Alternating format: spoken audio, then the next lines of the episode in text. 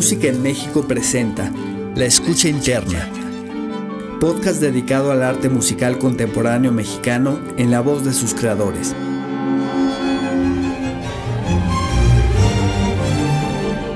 En cada emisión de La Escucha Interna, entrevistamos a un reconocido compositor mexicano. Le haremos preguntas que nos permitirán echar un vistazo a su pensamiento y a la esencia de su música. El nombre del invitado será revelado hasta el final.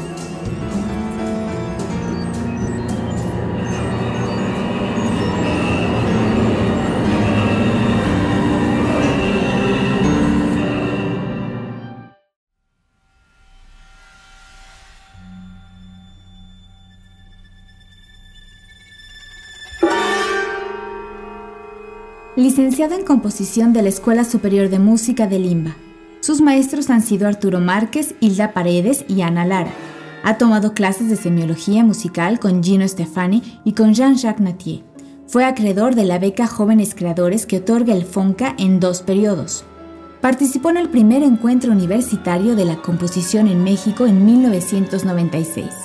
Ha compuesto por encargo para el ensamble Onyx el Cuarteto de la Ciudad de México, la Filarmónica de Querétaro y para el Ensamble de las Rosas, además de haber musicalizado obras de teatro.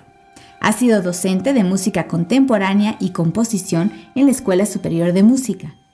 En el ámbito de la investigación está realizando un trabajo sobre la relación entre mito y música en la obra del compositor italiano Luciano Berio. Es miembro activo del Seminario de Semiología Musical de la UNAM. ¿Cómo surgen en usted las ideas musicales? Eso para mí es una pregunta muy interesante porque desde los últimos 10 años a la fecha, mi proceso creativo ha tenido que ver básicamente con la creación sonora.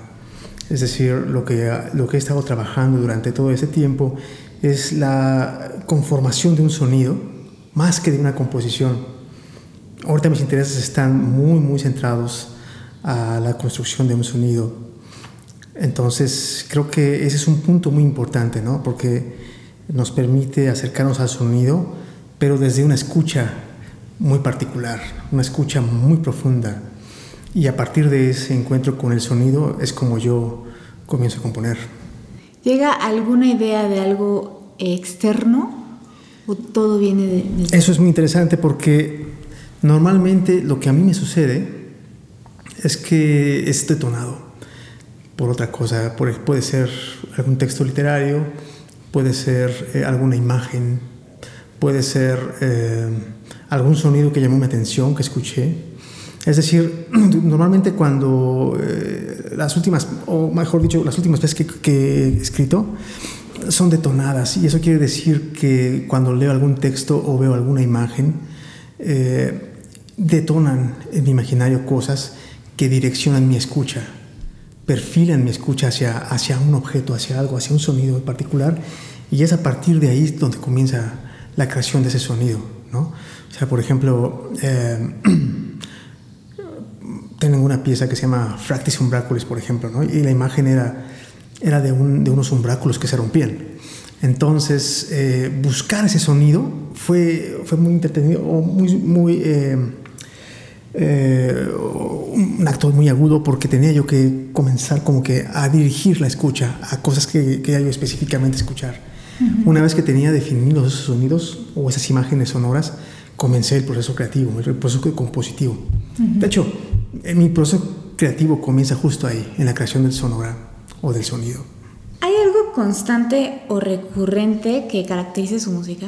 Sí, yo creo que es el timbre. O sea, como mi música ya no tiene propiamente temas, eh, tampoco tiene gestualidades propiamente rítmicas, eh, le he apostado más a, a, flujos de timbres, ¿no? En constante transformación.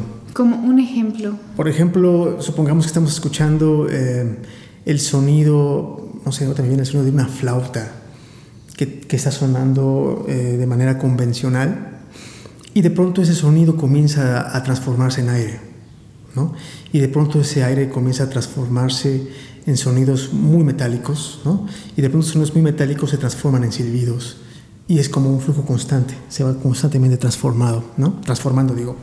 En general, mi música la hago así, es decir, eh, como parte de un proceso de creación sonora, entonces me planteo la composición como un constante devenir, como un constante flujo tímbrico, ¿no? En donde lo más importante no es precisamente que haya temas o, aspectos muy bien identificados rítmicamente, sino más bien son flujos, son eh, procesos que de alguna manera se van constantemente transformando y a veces pueden dar la sensación de torsión o de plasticidad propiamente, o a veces puede dar la, la sensación de estaticidad o, o la sensación de eh, distorsión, por ejemplo. Es decir, un instrumento que va explorando las diferentes sonoridades, por ahí. Exactamente. Es lo que hago generalmente cuando compongo. Todos los instrumentos que estén involucrados en la pieza tienen un constante devenir. O sea, por eso no, no, no ahorita, ahorita estoy un poco escéptico con respecto a la idea de componer tal cual, ¿no? O sea, a la idea de sentarme y escribir motivos o temas, soy un poco escéptico a eso y mi apuesta va mucho más por, eh, por el, el, flujo de timbres, por un constante devenir, por que cada instrumento tenga su propio proceso tímbrico, ¿no? Como si fueran entidades independientes pero que conviven en un sistema. ¿Puede compartirnos algún momento clave que lo condujo hacia la creación de música?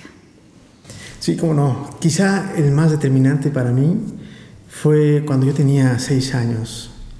Eh, por accidente, es decir, yo cuando era muy niño tenía una guitarra, pero no tenía nada más. Y cuando tenía yo seis años, por alguna razón, llegué a, al salón de música donde estaba el piano, pero el piano estaba desafinado.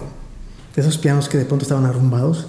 Llegué ahí por accidente y entonces explorarlo, o sea, explorar la sonoridad de ese piano desafinado, para mí fue fantástico porque además no tenía tapa, ¿no? Entonces el arpa estaba expuesta uh -huh. y eso para mí fue eh, un detonador muy, muy importante, o sea, me marcó para toda la vida, yo creo, ¿no? Después de esa experiencia siempre quise repetirla, ya no se pudo, pero este, buscaba siempre la sensación que me produjo ese, esa experiencia. Uh -huh. ¿En qué obra trabaja ahora mismo? Ahorita estoy haciendo la segunda parte de una pieza que se llama Bruma en el pliegue. Es una pieza para 11 instrumentistas. Es una pieza que está eh, inspirada en el trabajo de la artista visual Sandra Pani. Uh -huh. eh, la, la, obra de esta artista es muy particular porque siempre, siempre trabaja con capas, ¿no? Entonces toda su obra plástica siempre da la sensación de movimiento, ¿no? Como son varias capas y de, y de hecho están expuestas, el, el, viento de pronto las mueve uh -huh. y entonces da la sensación de que se mueven. Entonces un poco hice esa pieza basado en la obra de Sandra Pani y ahorita justo estoy haciendo eh, la segunda parte de esa pieza.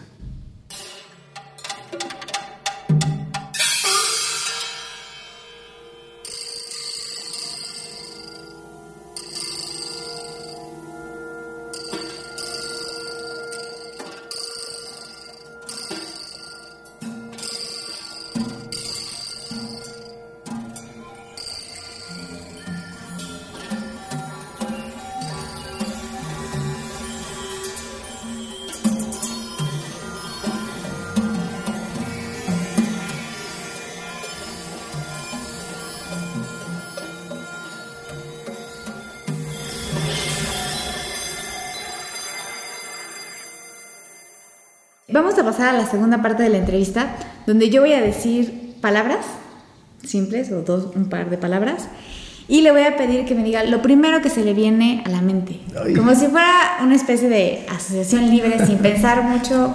Perfecto, perfecto. Que fluyan las palabras. Vamos a ver. Instrumento. Color. Periodo histórico. Eh, transición. Forma. Estructura. Obra. Eh, libertad. Artista. Artista. Descubrimiento. Impulso creativo. Sensación. Si no fuera músico, ¿a qué otra actividad le hubiera gustado dedicarse? Yo creo que hubiera sido físico. Me gusta mucho la física. Eh, bueno, no precisamente la física, sino aquellas disciplinas que están relacionadas con la física, Me gusta la astronomía, por ejemplo, ¿no? Me gusta algún aspecto de la química. Eh, me gusta, por ejemplo, esa...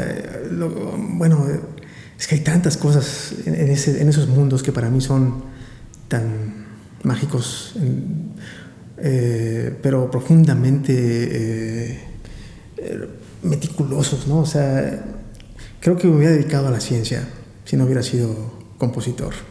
¿Y qué actividad hubiera detestado realizar? Ay, no. ser este. Yo creo que lo más triste es, ser un burócrata, ¿no?